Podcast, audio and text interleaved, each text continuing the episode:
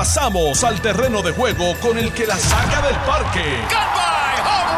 Le estás dando play al podcast de Noti 1630. Pelota dura con Ferdinand Pérez. Bueno amigos, ¿qué tal? Bienvenidos a Pelota Dura. Gracias por su sintonía. Yo soy Ferdinand Pérez.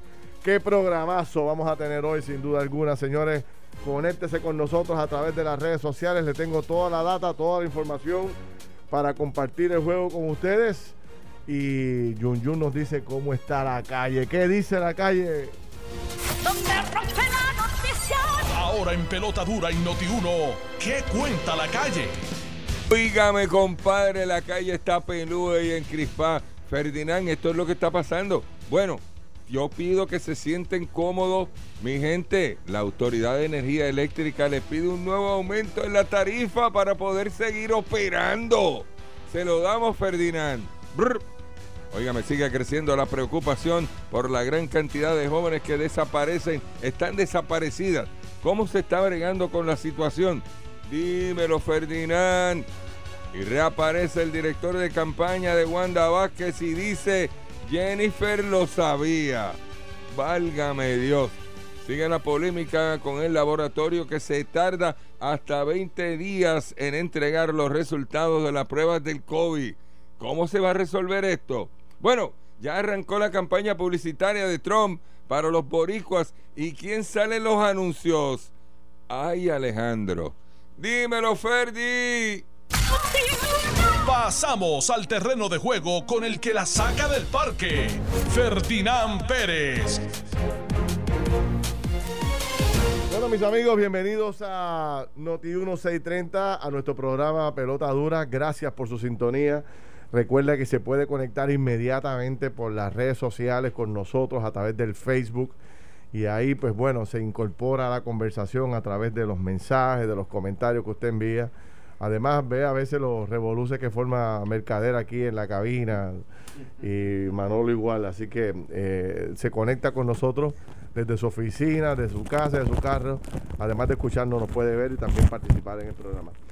Eh, hoy el día está súper interesante. Yo soy Ferdinand Pérez. Aquí está don Manolo Sidre. Manolo, ¿cómo estás, hermano? Bien, bien. Te decía fuera del aire que, que lo que nos hace falta es salud, que nos, lo que nos hace falta es, es deseo, es gana, pero que también te comentaba que no hay cosa que más drene la esperanza que la incertidumbre. Sí. Y, y me parece que el país necesita eso mismo, necesita dirección, necesita un mensaje claro que nos diga, mira, vamos a pasar por esto, pero vamos a pasar por esto. No nos, no nos adorne la cosa como si no hubiera pasado nada, como si fueran los magos de la, de la última versión y al final del camino todos estemos igual o peor. Así que me parece que tenemos grandes retos ante nosotros y tengo que reconocer, lo dije fuera del aire y lo vuelvo a decir, el programa Pelota Dura, jugando Pelota Dura en televisión.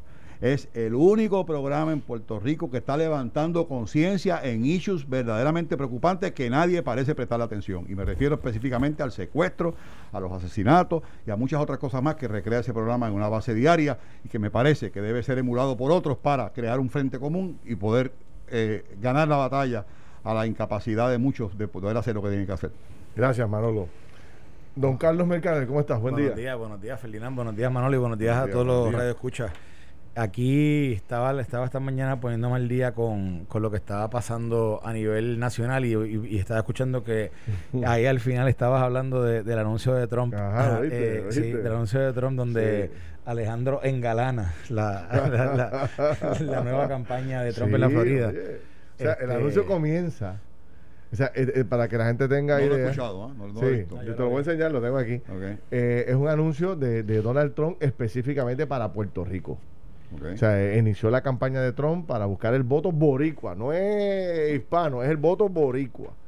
Y entonces el anuncio arranca con una foto de Joe Biden y Alejandro García Padilla acusándolos de que el Partido Demócrata entregó las 936 en Puerto Rico, destruyó las 936 y entonces empieza a desarrollar todas las cosas que él ha hecho por Puerto Rico y toda la inversión, el dinero. Está súper interesante, bueno. No, Pero lo- me pareció que, que pusieran a Alejandro a marcar este el proceso, pues eh, está Eh, eh, interesantísimo. yo, yo lo único que quería decir sobre eso es que cuando las campañas en los Estados Unidos pues, eh, hacen anuncios así, por lo general, eso es que ellos ellos, ellos hacen números, ¿verdad? Ellos sacan números de, de las diferentes de los diferentes issues y de las diferentes eh, personalidades políticas que, que generan pasiones eh, a nivel de la, de la, de la comunidad.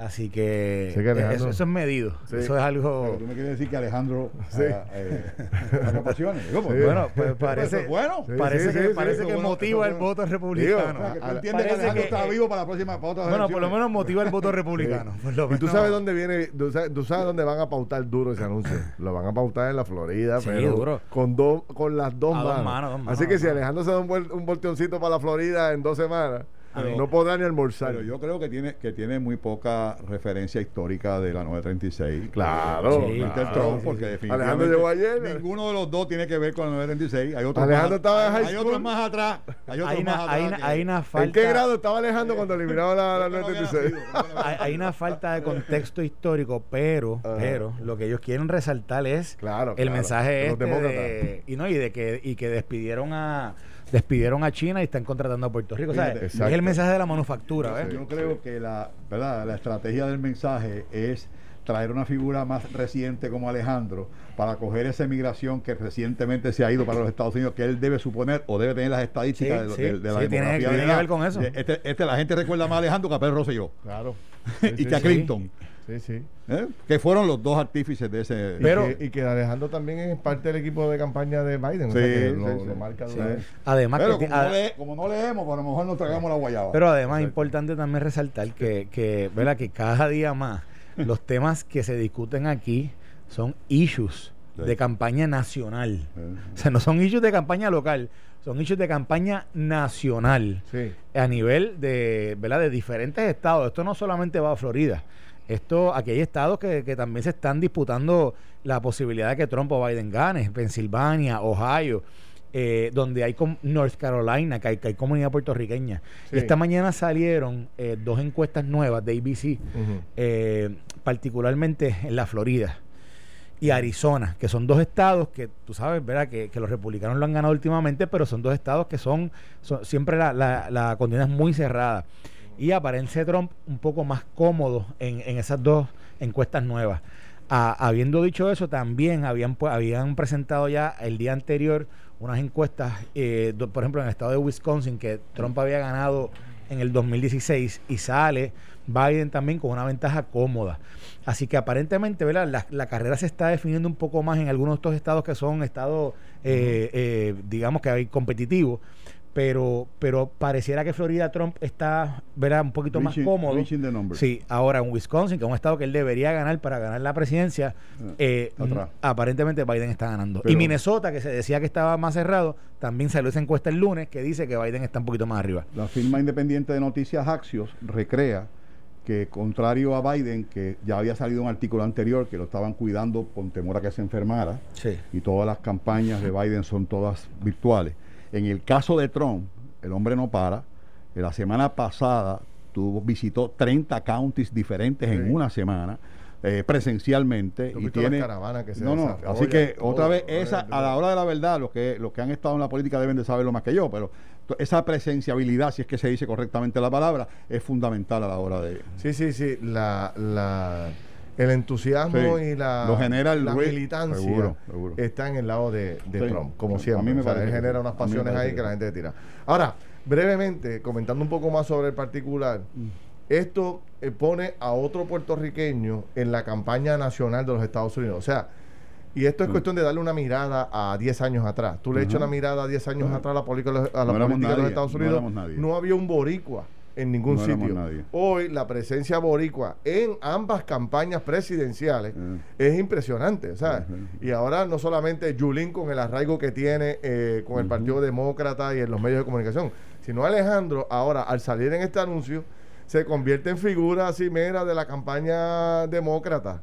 Y ya tú verás que Alejandro van a empezar a llamarlo ahora de todo, tú- corrígeme, Sí. lo van a empezar a llamar Sí, ahora de todos los estados este, Sí, sí, sí, sí. baluartes hispanos para que tenga un rol protagónico. No, y no, eso es no, bueno no. para Puerto Rico. yo estoy seguro que ya le- llamaron a Alex Delgado para, para hacer la para hacer la, Sí, sí, la sí. transición. Bueno, mira. el representante oficial. Tú sabes, tú sabes lo que yo siempre le decía a los, a los, a los, Si necesita un manejador que nos llame.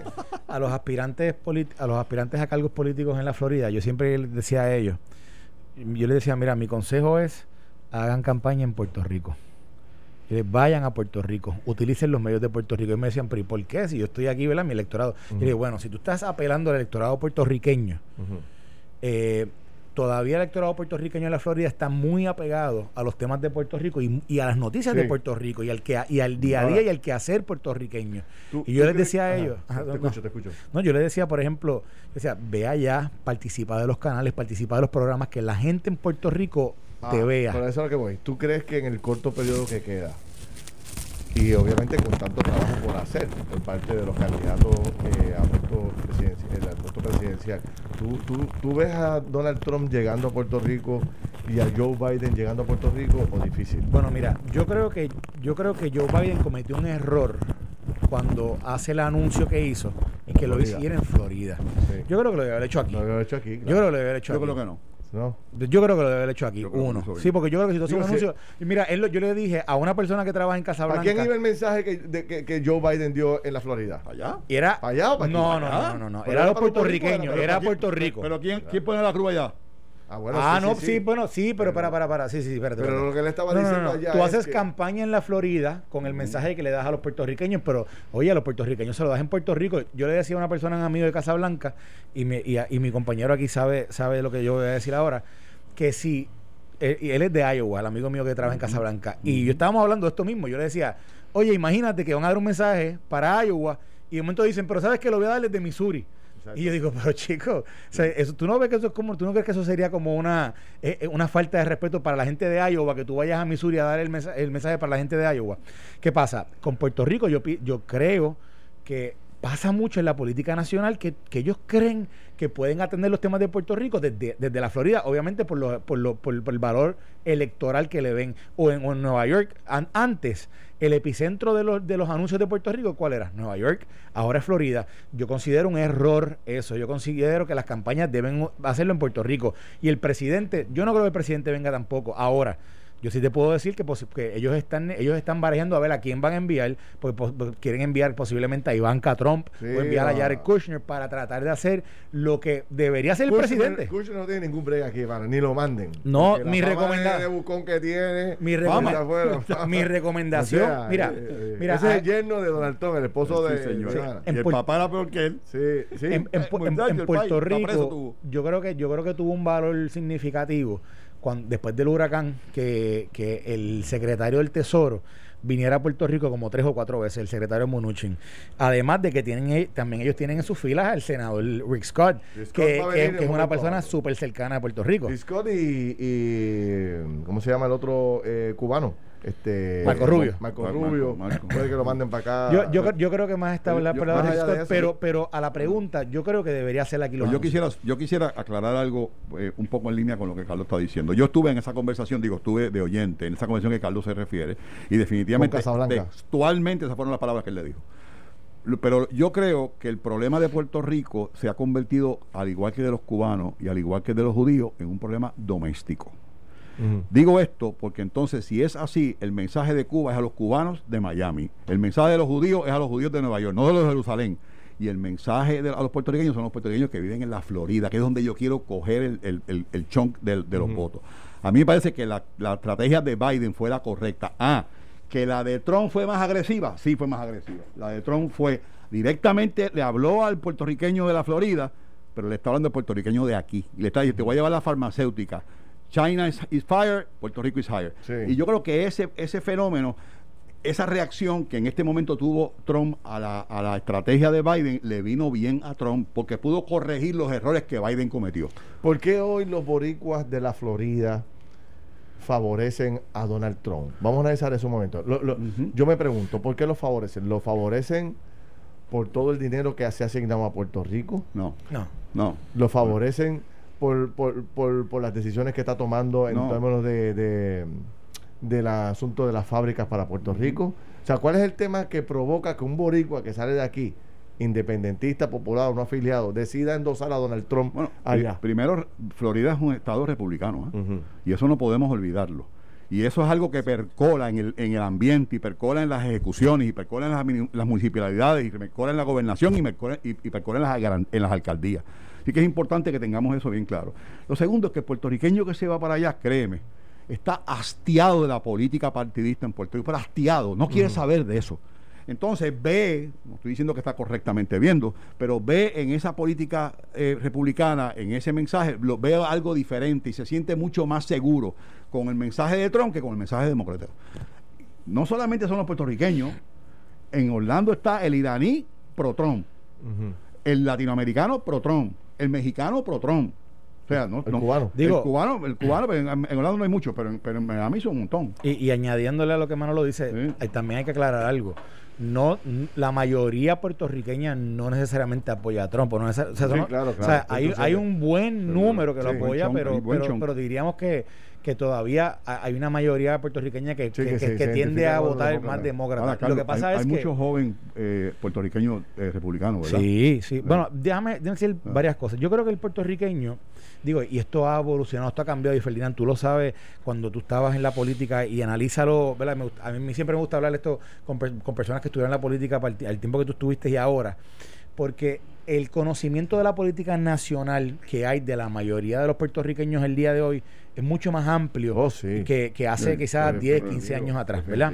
Eso es uno. Dos, me parece que a través del tiempo y quizás eh, utilizando quizás ese- esa, esa falta de quizás de, de conocimiento sobre esa política, anteriormente los puertorriqueños se identificaban con personas, ¿verdad? Con, con- por ejemplo, estaban los, los muchos republicanos que conocían a Bush, al papá, a Bush papá, y había algún tipo de envolvimiento con él, Bush papá vino acá, y Bush vino para acá, etcétera. Había una relación allí. Después pasó con los Clinton, ¿te acuerdas? Que los Clinton se hicieron bien cercanos a figuras políticas en Puerto Rico y había una relación con ellos. Ellos venían, etcétera, compartían con, con PNP y populares. Y los puertorriqueños, cuando salieron a votar en la primaria por Hillary, fue masivo. Hillary ganó esta primaria en Puerto Rico 70-30, algo así. 70-30. Eh, A Obama, Digo, vino Obama ella, nunca así que- se le olvidó. Sí. no, y Obama vino, Obama pero- y bailó salsa en el viejo San Juan, pero perdió, ¿verdad? sí, sí, este, sí. Pero ¿qué pasa? Fue la medianoche. Me Yo estuve con Obama. me Fue la me- medianoche. Obama. Exacto. Pues a mí me parece que, que, habi- que hay algún tipo de, de relación entre, la- entre cómo el puertorriqueño se identifica con uno u otro candidato y entonces cómo es que lo respaldan, ¿verdad? Posteriormente. Ahora me parece que hay un poco más de discusión ideológica en términos de verdad de si el Partido Republicano me representa, el Partido Demócrata me representa, ¿verdad? ¿Qué es lo que, qué, qué valores tiene este versus este? Y dentro de esa discusión, yo creo que a veces hay mucho puertorriqueño que se identifica más conservador que liberal.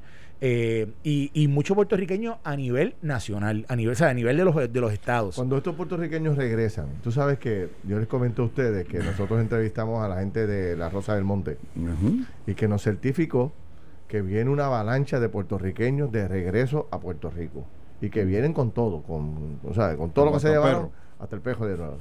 Cuando ese boricua regresa, regresa desilusionado de la estadidad y de los Estados Unidos, porque obviamente está regresando porque no le dio pie con bola. Fue una, fue una emigración no apasionada, fue una emigración puramente económica. Y Por al verse que no eh, se logró lo fue que para lo, allá buscando el sueño no anhelado, no lo encontró y se- no lo encontró y para acá. No lo encontró. no lo encontró y para Y acá. cuando regresa, regresa decepcionado con, con lo que le vendieron. yo de creo que regresa un poco- La gran nación norteamericana. A mí me parece que no. Yo creo que regresa con, con- con- con la satisfacción de haber tratado, eh, regresa a su país, que sin duda alguna no hay nada como lo tuyo, y regresa en busca de oportunidades, tal vez aprendidas al lado allá. Pero el que se queda, que es el más, el que se queda, que es el más, que es que yo le digo, Ferdinand, en la década del 40, cuando el jíbaro llegaba al aeropuerto de Nueva York, ese mismo día quería venir para atrás. No. Hoy, tú llegas al aeropuerto de Orlando, te reciben con, pan- con pandero, tienen un lechón asado en la casa, arroz con gandul y nadie habla inglés. Sí, sí. Tú, verdaderamente, ¿tú extrañas tu país? Sí, sí, no lo sí, extrañas, sí, está allí. No, no, tú caminas por Orlando y por la Florida. La bandera puertorriqueña está en todos lados. No, no, y, y en todos los restaurantes. Todo. Tú no tienes que, eh, o sea, no tienes que hacer el más mínimo esfuerzo para hablar en inglés. Saludos a nuestros amigos O sea, de Cilantrillo por allá, que son. O sea, eh, la verdad que ha cambiado tremendamente. Se ha cambiado tú no extrañas, no extrañas. Llegas allá No, y la verdad. no, que yo extrañas. extraño, yo- No es mira, como, lo- yo- como tú decías en los 40, que automáticamente. Yo extraño, yo extraño, porque yo no, yo no vivo allá. Sí, pero es distinto, tú- dos, es distinto, es distinto, es distinto. Claro, Mira, cada yo viví- quiero venir para acá, pero, pero el que no, el que no, el que no, que vive allí, chacho, no tiene problema. Mira, ninguno. yo viví 12 años en, en Virginia y, y honestamente Virginia sea un estado brutal, bien bello, un estado, o sea, obviamente distinto a, a lo que pasa en la Florida, ¿verdad? Pero y en mi casa todos los días se, co- se, se cocinaba arroz con habichuela y tú sabes y, y te quiero decir se mantenía verdad sí, se mantenía sí. el, el calor, el 12 calor años puertorriqueño sí 12 No, años. montón. el calor puertorriqueño pero pero es distinto o sea Un uno montón. siempre Y extraña no- y no no, siempre siempre siempre extraña. Se uno. digo o sea, uno uno brega uno o sea, uno, uno entiendo, se te inserta y uno pero pero es distinto o Es que no hay nada como lo de eh, uno. uno Ahí está corriendo un video, está corriendo un video por las redes sociales que lo puso Molusco de un grupo de puertorriqueños en Miami. ah yo vi eso eh, en motoras y en Fortrack Ah, y en cuanto a aparatos. Entonces ellos, el, el, el que saca el video, eh, Puerto Rico, nos quedamos con la calle, nos quedamos con la Ah. autopista en Miami. Entonces paralizaron la autopista Ah, sí. y ya tú sabes las barbaridades que empezaron a hacer en la, en la Eh, calle, ¿no? sí, sí, sí. Así que está En Orlando, en yo, yo, y en Orlando igual. Le digo a Molusco En de Kissimmee- en Kissimmee- No, la bandera. El otro día había una, una van con el techo abierto, una bandera de Puerto Rico por el mismo hilo expreso. ¡Eh! Sí, sí. Te voy a hacer un cuento de Kissimmee. Bueno, antes de ir a la pausa, señores, porque tenemos un montón de temas, tenemos que hablar del tema este del, del aumento en la luz. O sea, tenemos que caerle arriba a eso como a pandereta, pero antes, antes de entrar en ese tema, tienes que vender rápido una propiedad. Compramos tu casa, ahora es tu solución. Se compran casas que son heredadas, deterioradas, con deudas contributivas o con problemas legales. Compramos tu casa ahora un proceso que resuelve tu necesidad rápidamente. Llama al 787 800 4088. Voy a repetir el número 787 800 4088. No esperes más. Compramos tu casa ahora. Llama al 787 800 4088 787 800 4088. Vamos a pausar y regresamos con otro tema que está súper interesante, el tema de la luz y tantos otros. Venimos rápido. Estás escuchando el podcast de Pelota Dura, en Noti1 con Ferdinand Pérez. Bueno, aquí estamos, señoras y señores. Manolo Cide, Carlos Mercader, Ferdinand Pérez. Estamos aquí analizando los temas más importantes. Muchas gracias a toda la gente que está conectada a través del Facebook de Noti1630. También puede ser el Facebook de Jugando Pelota Dura. Y gracias por los comentarios que nos están enviando aquí. Mucha gente comentando sobre el debate que sostuvimos sobre la presencia de eh, el voto boricua, la importancia del voto boricua y también sobre eh, bueno las campañas y todo lo que está ocurriendo en la valla. Ahora, vamos a un tema que le revuelca el estómago a cada uno de los puertorriqueños, sobre todo a todo aquel que tiene un negocio. ¿Cuánto se paga de luz a todo el que tiene un negocito en Puerto Rico? Una panadería, para coger el ejemplo tuyo, un supermercado, una gasolinera, eh, la nueva modalidad, trabajar en tu casa con los aires acondicionados, la computadora, el printer, etcétera, etcétera. O sea, estamos pagando una cantidad de dinero significativa. O sea, de- de- y entonces, la Autoridad de Energía Eléctrica acaba de anunciar del país que necesita de un aumentito que casi es el 10 o el 12% de la factura tradicional para poder cuadrar la caja de aquí a diciembre. Y yo, con mi voto, no cuentan, brother. No hay forma alguna de que me puedan convencer. Pero ¿viste lo que dijeron? Dímelo. Dijeron que era para adquirir el petróleo porque el petróleo subió de precio. Nah. Eso no- eh, primero que todo, que no se hace hedging entonces, no se compra a futuro. Exacto. Lo que tuvieron casi a cero. El petróleo estuvo en el mundo entero que, la- que las petroleras estaban buscando quién almacenar el petróleo de gratis. A ese nivel. Y tú me quieres decir a mí que tú no aprovechaste para comprar petróleo barato para que hoy lo pudieras tener. Yo me gustaría que me lo explicaran. Sí, sí. Entonces, que lo compran cada 30 días. No, no, no. Y entonces, oye, ya está bueno, mano. De verdad que la Autoridad de Energía Eléctrica, obviamente, hoy salió Eduardo Batia en las redes sociales, que hacía tiempo que estaba inactivo, salió hoy planteando que, bueno, que este pedido que hace la autoridad tiene que ir a la, ma- a la, a la- a la oficina que se creó con, el, con la legislación de él y de Larry Hammer, que es la oficina de... El negociado de energía. El negociado de energía. Donde allí tiene que ir ahora la Autoridad de Energía Eléctrica a convencer a este grupo de personas de que la autoridad necesita este Y, y fíjate, y un- fíjate un lo que dice la gobernadora. Mira lo que escribió la gobernadora. ¿Qué dijo la gobernadora? ¿Sobre eso? Sí, tiró un tuit y dice, en vista de la petición de la Autoridad de Energía Eléctrica para revisión de la tarifa al negociador de energía, defenderé siempre al consumidor. Estoy en contra de cualquier au- aumento. Ahora dice, esta es la parte que no, me está bien raro. La autoridad deberá presentar dónde están los fondos federales para mitigar o evitar cualquier aumento. ¿Dónde están los fondos federales para mitigar Pero- cualquier pero- aumento? Eh, porque, porque no hay en la bola. Pero, pero es que no entiendo cuál es la. ¿Está o no está en contra? Bueno, él dice que No, está en contra, pero, No, no, pero eh, voy, voy a refrasear, Carlito, para entender. Yo estoy en contra de cualquier aumento directo al consumidor. Si es a través de subsidios por fondos federales, que lo aumente todo lo que quieran. Eso es lo que acaba de decir. es que no entiendo eso eso último que dice, porque cómo, cómo, cómo le está pidiendo la autor primero, la autoridad, no- o sea, los fondos federales no vienen no, o Para no llegan para, exacto. para, para, atender luz, temas de tarifa. Exacto, viene para restablecimiento. Vienen para, para reconstrucción, reparación, etcétera. Exacto. Así que ya de por sí, ahí hay, hay una, hay una falsa equivalencia entre lo que ella le, para, para lo que son los fondos y para lo que ella está pidiendo que se identifiquen fondos. Eh, pero aparte de eso, me pareciera como, aunque dice que está en contra, pero diciendo, bueno, si lo vas a aumentar, más vale que lo puedas paliar con los fondos federales. Yo verdaderamente, Mira. yo quiero, yo quiero, yo quiero preguntarles a ustedes y preguntarle al público que nos escucha en Noti1 en Pelota Dura. ¿Ustedes verdaderamente creen que es Puerto Rico quien controla el aumento?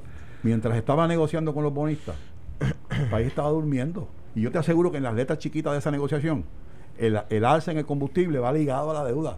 Va ligado a la deuda y no puede hacer absolutamente nada. Yo estoy completamente convencido que eso. Además, me aclara un amigo que en Puerto Rico no se hace hedging. Hedging means no se compra mercado futuro. Y es una fórmula. Punto. Y la aplican y la aplicaron. Así que vuelvo y te repito.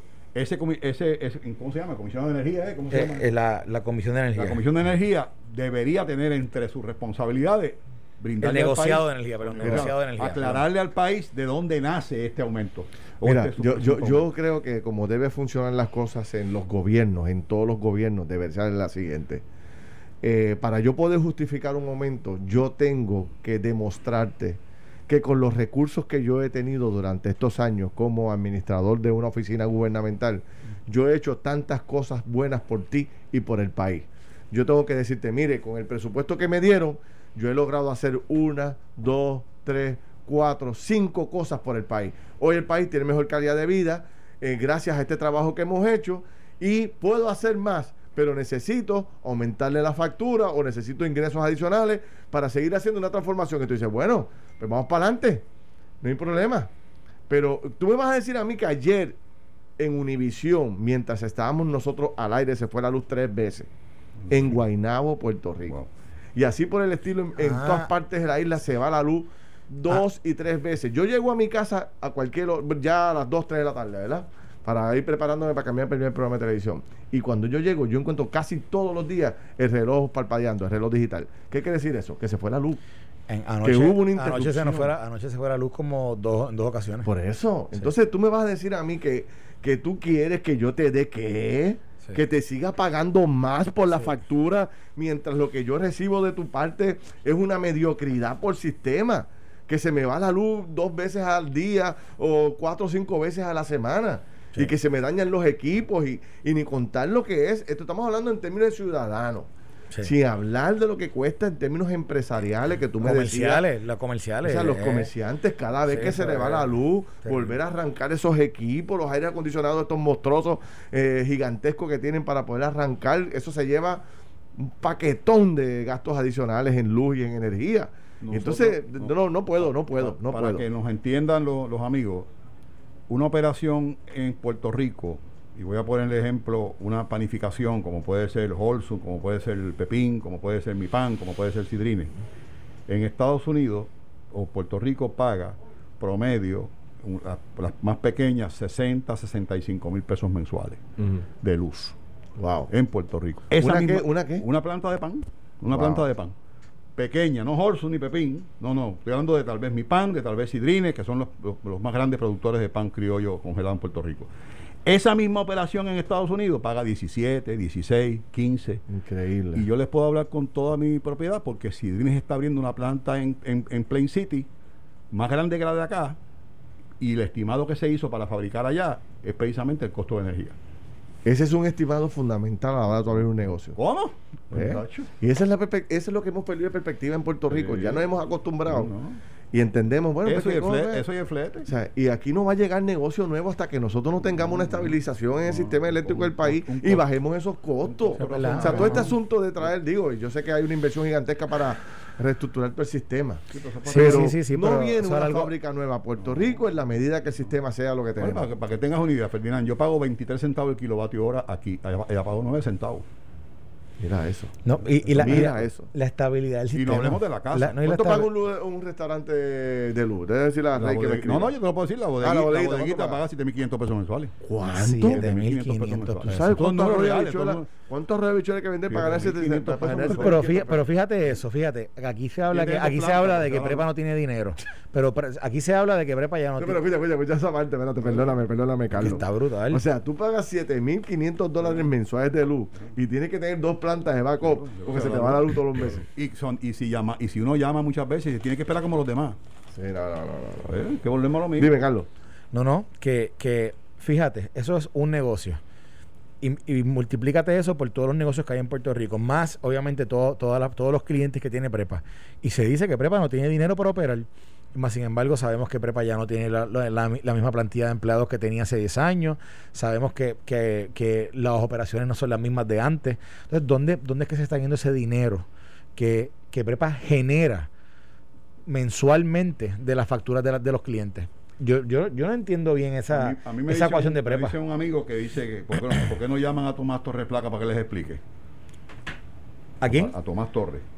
Aparentemente es alguien de la autoridad. Sí, sí, porque- él es, de la, ¿Eh? él es el representante del consumidor en la Junta de Gobierno. a ver qué es lo que pasa. Vamos a llamarlo. Vamos a llamarlo. Sí, sí, sí. A ver qué es lo que hay, porque yo creo que mejor que nadie para aclararlo. Sí, sí, sí. Bueno, la realidad del caso es que definitivamente esto, esto cae como un balde de agua fría dentro de lo que se está viviendo hoy en día. El hecho de, de hablar de aumento en la tarifa No, es no, que es algo, es que es inverosímil. Insólito. O sea, no es, no, no, yo no creo que la gente pueda entender eh, eh, y si no un anuncio como ese. los ingresos que tú tienes, o sea, para que la gente tenga una idea, los ingresos eh, mensuales, digo, ahora me quedo, no sé, que- de la Autoridad de Energía Eléctrica son cientos de millones de dólares. dólares. 100 montón. millones para pa Luma nada más al año. Por 100 eso, millones. o sea, estamos hablando de que son cientos y cientos de millones de dólares Sí. que genera la autoridad en ingresos que usted tiene que pagar, que pagamos nosotros, que pagan los comerciantes, que paga todo el mundo en Puerto Rico. Entonces, si tú no tienes la capacidad para que con todos esos cientos de millones de dólares tú puedas hacer el ajuste, sal- vamos a limpiar la casa, saquemos a toda esa gente del poder y vamos a traer gente que de verdad sea competente, tú sabes. Por eso es que la gente hoy, si tú haces una encuesta a favor de la privatización de la Autoridad de Energía Eléctrica, la inmensa mayoría de la gente te va a votar a favor. Y hay una cosa que es importante. Mira, yo fui a, perdóname, 10 Espera. segundos, Ma- Manolo, para Sí, terminar sí, la sí, línea. sí, sí. Yo fui a un centro comercial del área este de Puerto Rico. La semana pasada fui a grabar el programa de auto a ese centro comercial. No voy a decir el nombre porque no, no tengo autorización. Y de momento yo veo que la mitad del estacionamiento de la parte atrás del, centro comercial está lleno de camiones eh, de energía eléctrica, de los camiones que Ajá, usa la autoridad. ajá, No son de ajá. energía eléctrica, son de camiones. Y yo digo, wow, pero ¿y esta compra? Pero te estoy hablando de cientos de camiones y de vehículos. Una cosa súper impresionante que yo no había visto. Cuando me pongo a buscar un poco y a mirar, veo un vagón gigante de Luma Energy. Ajá, Ya esa gente están importando ajá. una cantidad de camiones y de equipos que cuando yo me imagino que cuando anuncien el, acuerdo y el, y el- y el- y firmen el contrato saquen todos esos camiones a la calle que dicen Luma ¿qué tú crees que va a decir eh, la gente del campo, la gente de la ciudad, los Al fin comerciantes? llegaron. al fin llegaron se acabó el evento, al fin llegaron coño, tú sabes cuánto tiempo llevo esperando Tú sabes.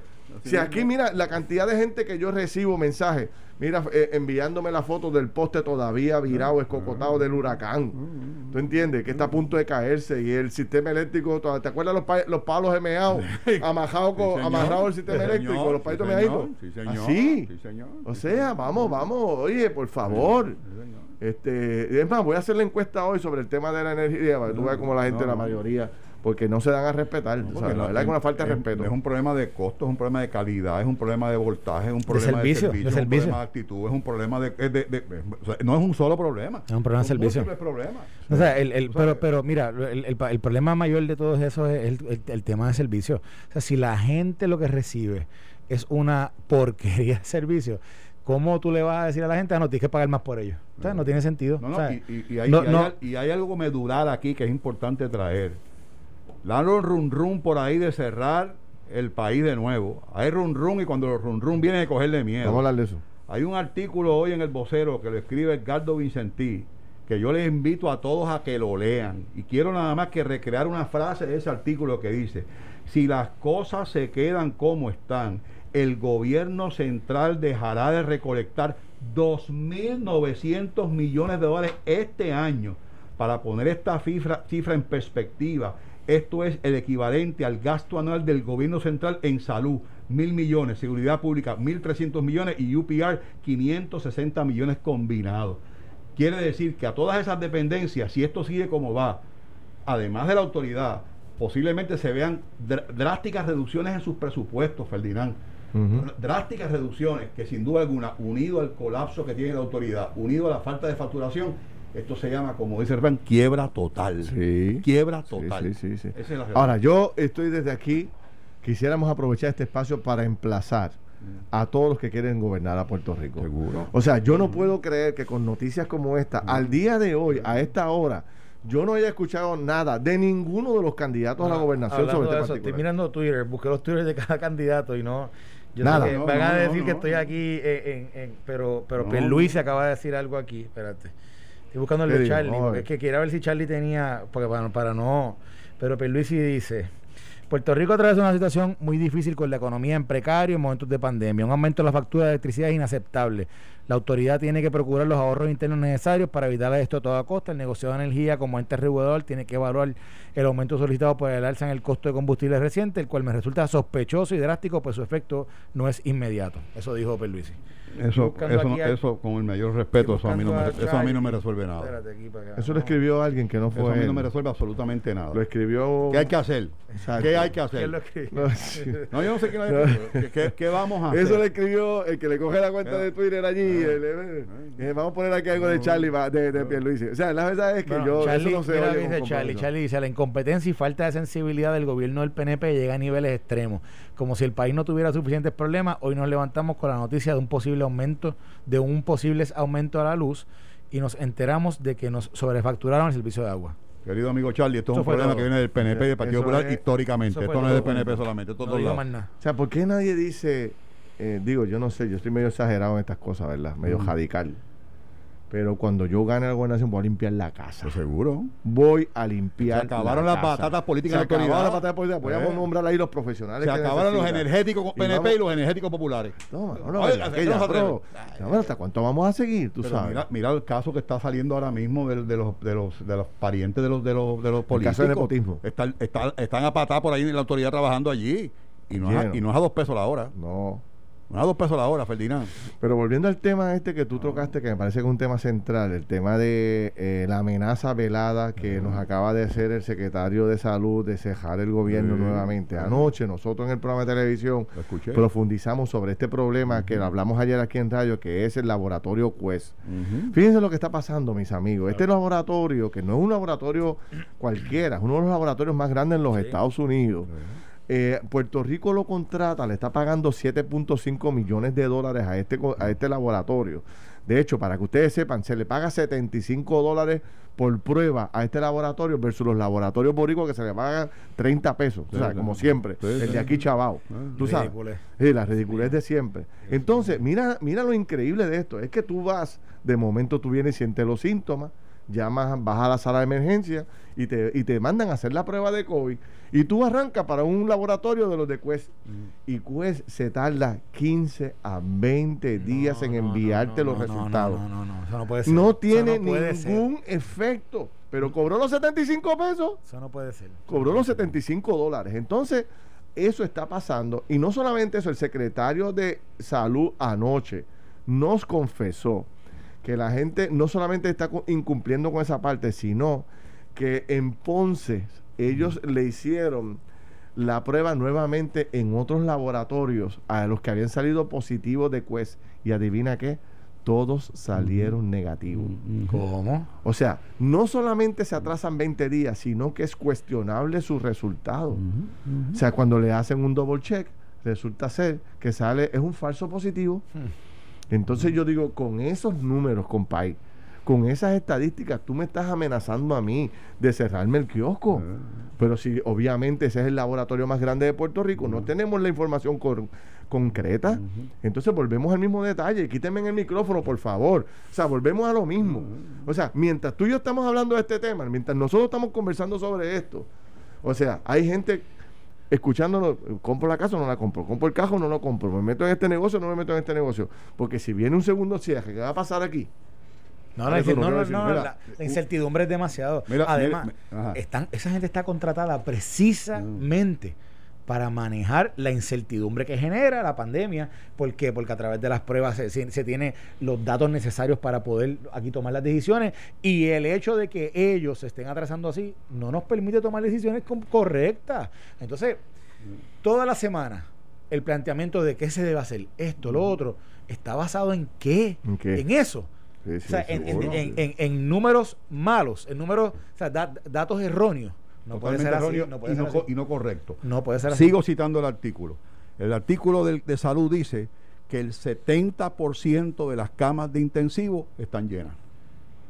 Y cuando y, y- Es 70. relacionadas sí, pero a co- eso no es- cierto. cierto, eso no es cierto. Solame- solamente 70 camas de 400 y pico están cogidas por COVID. Las demás son enfermedades normales. Entonces la pregunta es, ¿es un problema de COVID o es un problema de, de, de- intensivos? Ujú.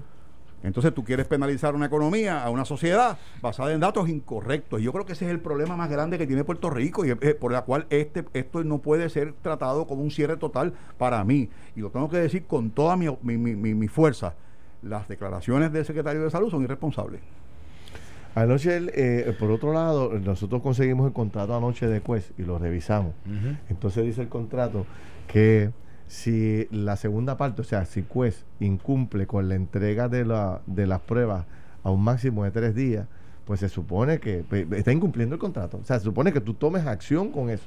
Entonces ellos entregan los resultados 15 días, 20 días después y todavía el departamento está evaluando qué va a hacer con la compañía. En la Florida, me dijo la doctora Coelho, le cancelaron el contrato. O sea, si, si no cumplen, para afuera, vamos a darle más a los boricos, vamos a traer otra compañía, pero no es hora de estar con inesta- esta inestabilidad, esta falta de información concreta. Y, y es importante, ¿sabes? Ferdinand. Yo la- tengo un em- 10 segundos. Sí. Tengo una empleada de eh, la producción, que tú la conoces, la productora del programa, ustedes dos la conocen, no voy a decir su nombre. Fue a Cuesta a hacerse el laboratorio. Nunca le llegó el resultado. Tuvo Dios que irse, mío. tuvo que ir a otro, Dios a otro laboratorio. ¿Cómo es? Así te estoy hablando, Dios. mano. No, no, no, Eso es lo que está ocurriendo. Esto fue el podcast de Noti1630. Pelota dura con Ferdinand Pérez. Dale play a tu podcast favorito a través de Apple Podcasts, Spotify, Google Podcasts, Stitcher y notiuno.com.